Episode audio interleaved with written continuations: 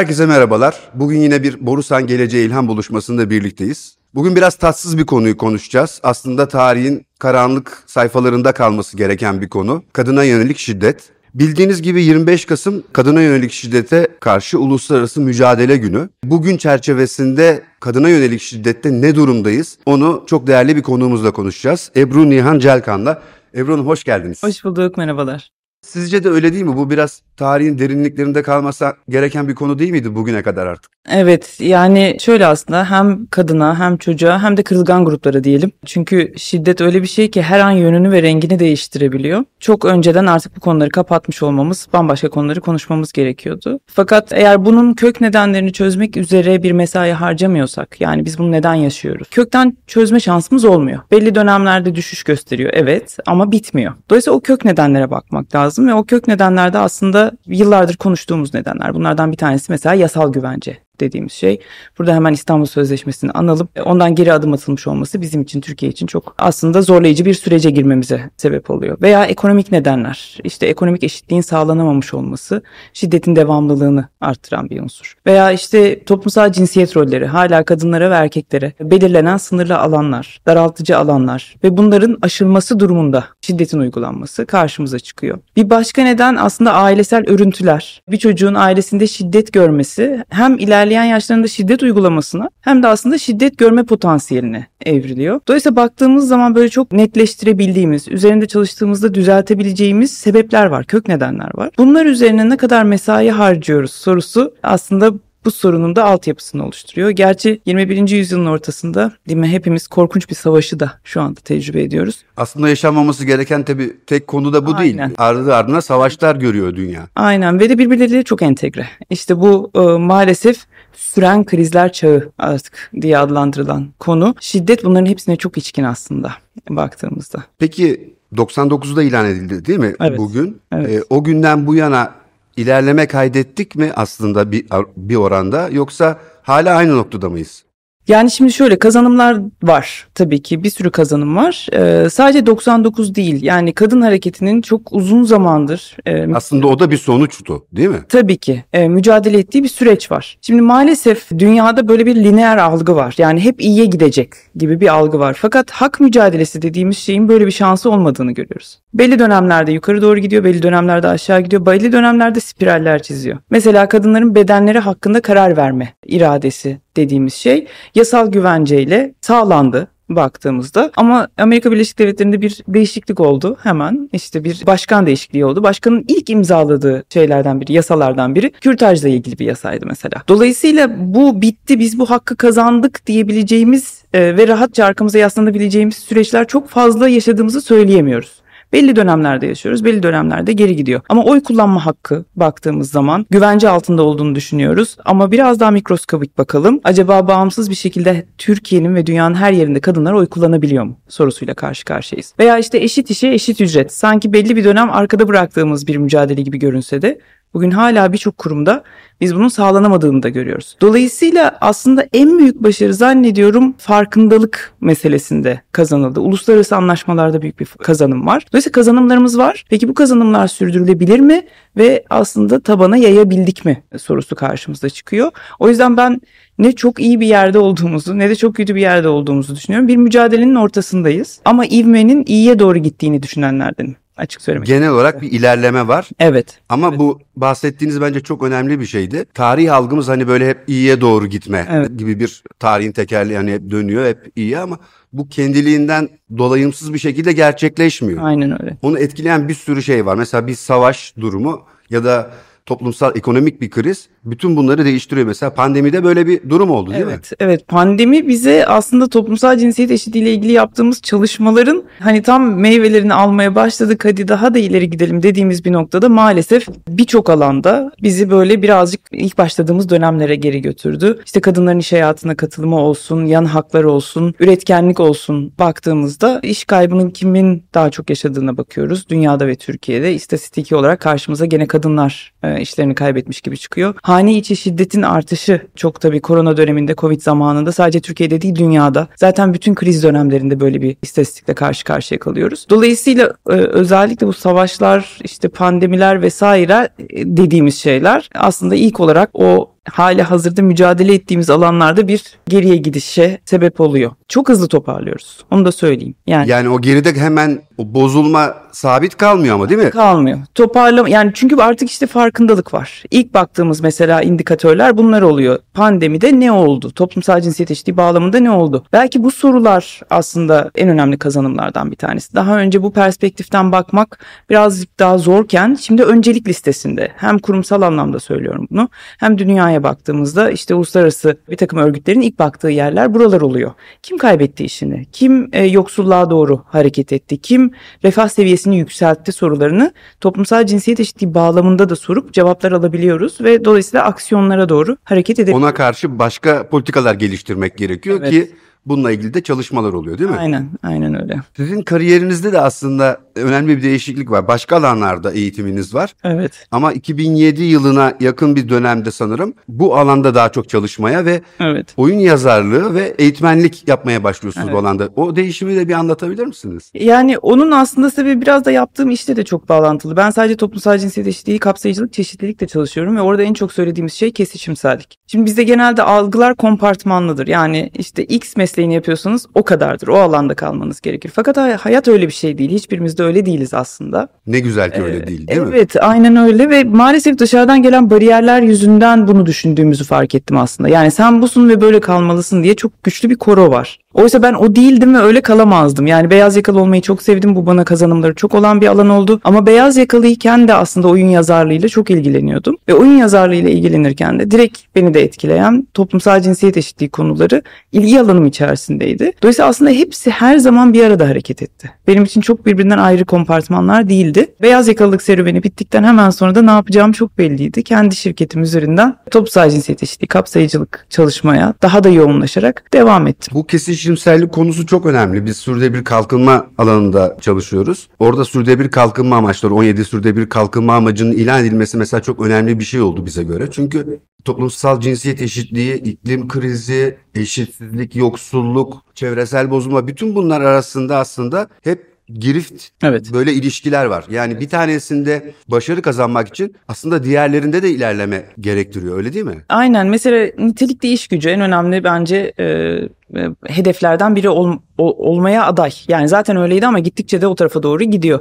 Şimdi nitelikli iş gücünü sağlayabilmek için eğitim çalışmanız gerekiyor ki bu hedeflerden bir tanesi nitelikli eğitim. Nitelikli eğitimi çalışabilmek için bu eğitimden kim yararlanamıyor sorusuna bakmamız gerekiyor. E, orada karşımıza bir tablo çıkıyor. Bu bizi beşinci hedefe yani toplumsal cinsiyet eşitliğine götürüyor. E, sürdürülebilir şehirler diyoruz. Sürdürülebilir şehirleri nasıl sağlayacağız? Bu şehirler kim tarafından planlanacak? Bu planlamanın içerisinde kim dahil, kim dahil diye sorularını soruyoruz. Dolayısıyla bunlar birbirlerine çok içkin sorular ve cevapları da çok içkin. Ben kendi alanım olduğu için belki birazcık şey yapayım, altını çizeyim. Ne çalışırsak çalışalım. Yani tasarımcı da olsanız bugün, gözlük tasarlıyor olsanız bile toplumsal cinsiyet çalışmak zorundasınız. Çünkü o gözlük tasarımını zihninizde bir cinsiyet tahayyül ederek yapıyorsunuz. Oysa artık böyle bir şey yok. O gözlüğü herkes takabilir dememiz gereken zamanlardayız. Dolayısıyla toplumsal cinsiyet sadece e, o 17 kalkınma hedefine e, bağlı değil. Onun dışında da hayatın olağan akışında rahatsız olduğunuz hangi konu varsa dönüp baktığınızda temelinde mutlaka toplumsal cinsiyet eşitsizliği ve adaletsizliğini görüyorsunuz. O yüzden de bunların birbirinden ayırmak, ayrı kompartımanlarda düşünmek çok mümkün değil bence. Ee, çok katılıyorum buna. Borusan grubu 2015 yılında Borusan Eşittir toplumsal eşitlik platformunu e, oluşturdu. O kurumsal kurumun içinde bu eşitlik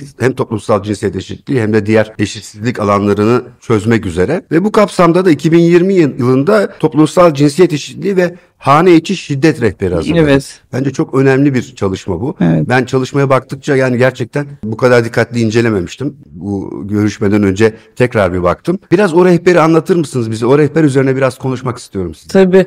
Yani ben e, benim ilk hazırladığım rehber değil o. Ben çok farklı bu anlamda rehberler hazırladım ama benim de gerçekten en şöyle söyleyeyim hem içime sinen hem de gurur duyduğum bir anahtar rehber olduğunu düşünüyorum. Şu yüzden ilk defa toplumsal cinsiyet eşitliğiyle şiddet meselesini bir arada ele aldığımız rehber oldu. En azından benim yaptıklarım arasında. Tabii ki başka rehberler vardır bu anlamda. Ve bu konuda da hani Borusan'ın zaten altyapısı güçlüydü. Çünkü aslında eşitlik dilde başlar projesiyle başlamıştı onlar için her şey ve bence çok güçlü bir projeydi. Hala bugün insanların zihninde var olan bir proje. Ve yıllar içerisinde de bu yatırımlara devam ettiler. Yani toplumsal cinsiyet eşitliği konusunda. Sonra üst düzey yöneticilerden e, şiddete sıfır tolerans perspektifi de işin içerisine katılınca aslında tam da istediğimiz şey olan bunların bağlantısını görme şansına eriştik. Ve o rehber seferde yapmaya çalıştığımız şey de şuydu. Hem toplumsal cinsiyet eşitliğini ana hatlarıyla kavramsal çerçevede bir mutabakat metnine oturtalım. Hem de bunun şiddetle bağlantısını görünebilir kılalım. Bizim Bu çok az buydu. konuşulan bir şey. Yani Evet. biraz değil mi? Hani Evet. başta da söyledim hani o şiddet Evet. nasıl olabilir gibi konuşuyoruz ama aslında toplumsal cinsiyet eşitliğiyle şiddetin çok direkt bir bağlantısı var. Çok büyük bağlantısı var. Yani en basitinden şöyle sorayım. Benim eğitimlerde sorduğum bir sorudur. Neden hapishanelerde daha çok erkek var? Şimdi birçok insan içgüdüsel olarak buna işte biyolojik sebepler arıyor ama bu sebepleri arayanlara bir şeyim var, haberim var. O da şu, böyle bir biyolojik realite yok. Burada karşımıza ne çıkıyor peki? Neden böyle bir suça eğilim, şiddete eğilim meselesi var? Şimdi biz ne yapıyoruz toplum olarak? Bir gruba, bir cinsiyete diyoruz ki çocukluğundan itibaren vur, kır, parçala, bu maçı kazan. Ne demek bu? Haneye geliri sen getireceksin. Başta evin sınırları olmak üzere mevcut bütün sınırları sen koruyacaksın. Mahallenin güvenliği senden sorumlu. Ezilmezsin, bükülmezsin. Yani öyle mitik bir rol yüklüyoruz ki bu insanlara. Çok da zor bir yol aslında. Çok zor. Yani bunun altından kalkmak. Şimdi siz ve ben aslında ayrıcalıklıyız. Neden? İyi eğitim alma şansına erişmiş gruptanız. Ama ne Türkiye'de ne de dünyada böyle bir durum yok. Dolayısıyla iyi eğitim hakkından mahrum bırakılmış genç bir delikanlıyı düşünelim. Haneye gelir getirecek, mahallesini koruyacak, ezilmeyecek, yıkılmayacak vesaire. Dolduralım bunun altını. E eğitimi yok, iş bulamıyor, e parayı kazanması lazım. E buyurun size hapishaneler neden bunlar? Yani dolayısıyla bunların bağlantısını görmediğimiz sürece bizim bunları çözme şansımız çok fazla yok. Bir hanenin sürdürülebilirliği o hanede yaşayan herkesin sorumluluğudur nokta. Bir iş, bir koşul, bir çalışma ortamı bir kadın için uygun değilse bir erkek için de uygun değildir nokta. Yani bunları net olarak söyleyebilmemiz lazım ki e, bundan sonraki nesillerde bu handikapları yaşamayalım. Rehberdeki ilk başlıklardan biri sevgi dilde başlar. Ben Evet. biraz onu konuşmak istiyorum. Evet. Yani dil hani insanın evidir e, Evet, diye de evet. biliyorsunuz hani önemli de bir e, söz var. Bu dilimizi değiştirmeden bunları değiştiremeyiz galiba değil mi? Asıl bunu demek istiyorsunuz. Evet aslında orada bununla ilgili bir sürü cümle var söyleyebileceğim. Hani dilimin sınırları dünyamın sınırlarını belirler veya işte ne bileyim Mevlana'dan alıntı yapalım. Testide ne varsa dışarıya o sızar. Çok benzer cümleler bunlar aslında birbirine baktığımız zaman. Çok da gerçekçi bir tarafı var. Ben zihnimde neyi nasıl kavramsallaştırdığımı ilk kullandığım, ilk dışa vurduğum yer dil oluyor. Yani diyelim ki şirkette bir doğum günü kutluyoruz. Ahmet Bey'in doğum günü olsun bu. Bir pasta söyledik. Ahmet Bey mumları üfledi. Döndü kalabalık gruba dedi ki bayan arkadaşlardan biri gelsin de yardımcı olsun. İle arkadaşlar ben pasta kesmek konusunda hiç mahir bir insan değilim. Biriniz yardımcı olabilir mi? Demek arasındaki farktır. Biri bir cinsiyete görev, rol ve sorumluluk yüklüyor.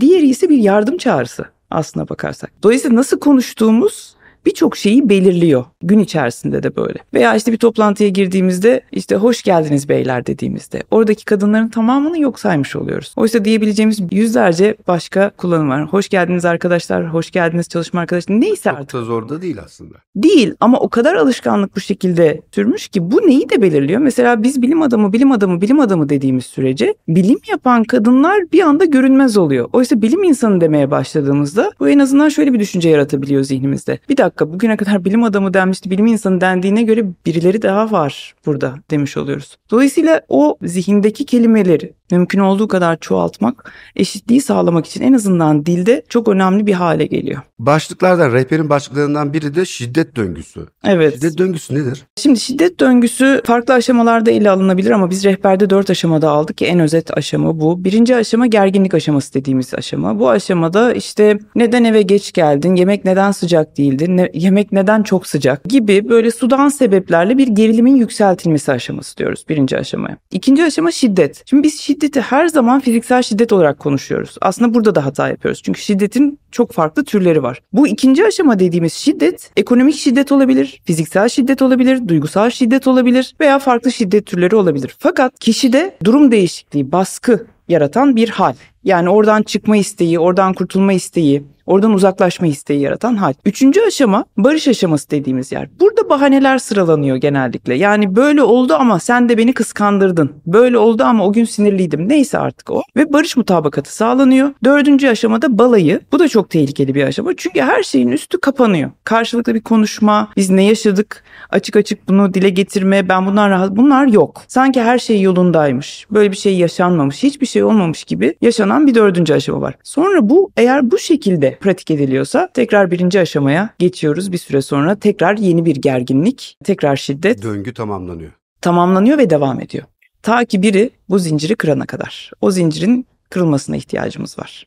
Bir de şiddetin işaretleri Evet. başlığı dikkatimi çekti. Evet. Nedir bu işaretler? Aslında sayısı çok fazla. Biz rehbere çok sınırlı ve en belirgin olanları koyduk ama en önemlilerinden bir tanesi bir süre sonra kişinin arkadaşlarını, çevresini, eşini, dostunu, ailesini aşağılamak ve veya topluluk içerisinde kişinin makyajını, giyimini, yaptığı şeyleri, işte ne bileyim e, bunu yapıyor ama çok da başarılı değil gibi aşağılamak veya itibarsızlaştırmak yaptığı her şeyi çevresindeki insanları. Bunlar en önemli işaretler olarak karşımıza çıkıyor. Kısıtlama, sınırlama. Neredeydin, nereye gidiyorsun, ne zaman geldin kontrol. Yani kontrol altında tutmaya çalışma. Bazen gelirine el koyma. Yani bunu neden buna bu kadar para verdin? Sen ne kadar kazanıyorsun vesaire gibi. İşte ne bileyim bir takım kişiye ait alanların sınır ihlalinin yapılması. İşte cep telefonuna bakmak, özel eşyalarını karıştırmak, onların hesabını sormak gibi. Ve genellikle de bahane ben seni çok sevdiğim için gibi bir bahaneyle karşı karşıya kalıyoruz. Veya işte ne bileyim mesela şunu da duyuyoruz kadınlardan. İşte bana vurmuyor ki. Şimdi bu fırsatı değerlendirmek istiyorum burada. Birinin size vurmuyor olması size şiddet uygulamadığı anlamına gelmiyor. Kendinizi baskı altında hissettiğiniz her an aslında bir çeşit şiddet görüyorsun. Ve eğer biri size vurmuyor duvara vuruyorsa üçüncüsünde dördüncüsünde o yumruğun kime yöneleceğini bilmiyoruz. Ama istatistiklerin bize söylediği bir yer var. Dolayısıyla daha baştan bunun önünü kesmezsek bir de böyle bir şey var tabii rehberde bunu koymadık ama bunun önünü kesmediğiniz takdirde o işte şiddet döngüsü artarak ve kendisini yenileyerek geri geliyor. Yani bağırdı, affedildi bir sonrakinde duvara vuruyor. Duvara vurdu, affedildi, bir sonrakinde vazo kırıyor. Ondan sonra kişi Döngü var ama aslında bir üst aşamaya geçiliyor değil mi? Evet genellikle bir üst eğer balayı aşaması yaşanmışsa yani süt liman olmuşsa her şey üst yani o sınır ihlali her seferinde gittikçe artıyor aslında.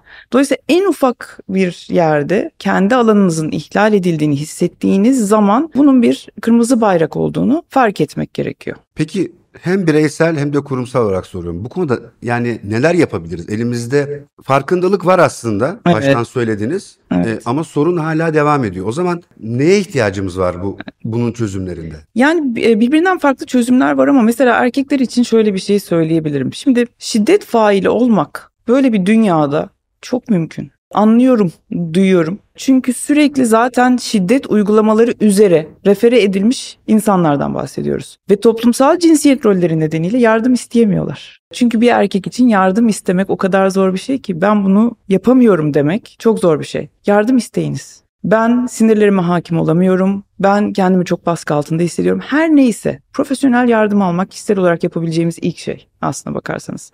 Dolayısıyla fark etmek. Ya ben bir hata yapıyorum, bir hatam var ve bunu halletmek istiyorum. İkincisi şirketler açısından söyleyelim. Bu destekleri şirketler sağlayabilir. Bunu yapan şirketler var. Evet. Ee, Bir şekilde destek Çünkü burada ekonomik sıkıntı çeken birinin Kesinlikle. yardım alması da kolay olmuyor yani. Kesinlikle. O yüzden şirketler artık zaten Türkiye'deki ekonomik koşullar belli. Bu alanları bir takım şirketler dolduruyorlar. Dolayısıyla şirketler bu şekilde bir aslında psikolojik danışmanlık, rehberlik e, hizmeti konusunda destek olabilirler çalışanlarına. Kadınlar ne yapabilirler meselesine geldiğimizde de konuşmaya başlamaları gerekiyor. Konuşmamız gerekiyor. Normalleştirmememiz gerekiyor. Orada da konu- kimle konuşacağım? sorusu çok önemli. Tabii ki bir takım yasal mekanizmalar var. O yasal mekanizmaları ilerletmek çok önemli. Ama kurum içerisinde de o yasal meslek mekanizmalara her zaman gitmek istemeyebilir insan. Daha kendisini yakın hissedebilir şirketine. Şirketindeki atıyorum e, tamam, insan kaynakları departmanına. Dolayısıyla şunu bilmesi çok önemli bir güven e, insanların. Başıma bu geldiğinde benim gidebileceğim ikinci ve üçüncü yollar var. O yüzden şimdi şirketlerde ve kurumlarda artık bazılarında hane içi şiddet ihbar hatları vesaireler kurulmaya başladı. Burada da Türkiye Kadın Dernekleri Federasyonu'nu anmadan geçmemek lazım. Onların çok büyük bir eforu ve çabası var bu konuda.